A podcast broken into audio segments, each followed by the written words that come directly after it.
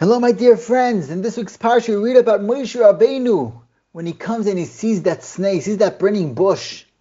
And HaKadosh Baruch Hu reveals himself to Moshe Rabbeinu and tells him, Shal ne'alecha take your shoes off your feet. I heard once a beautiful pshat, Moshe Rabbeinu, with such anava, he thought, who am I to be that manhig? I can't do that. I can't be the leader of Klal Yisrael. HaKadosh Baruch Hu told Moshe Rabbeinu, Shal ne'olecha me'al raglecha. Ne'olecha is the same root of man'ul, something that's locking a person down. We all have things that lock us down, and we think, I can't do this. This is not my type. I am not this person.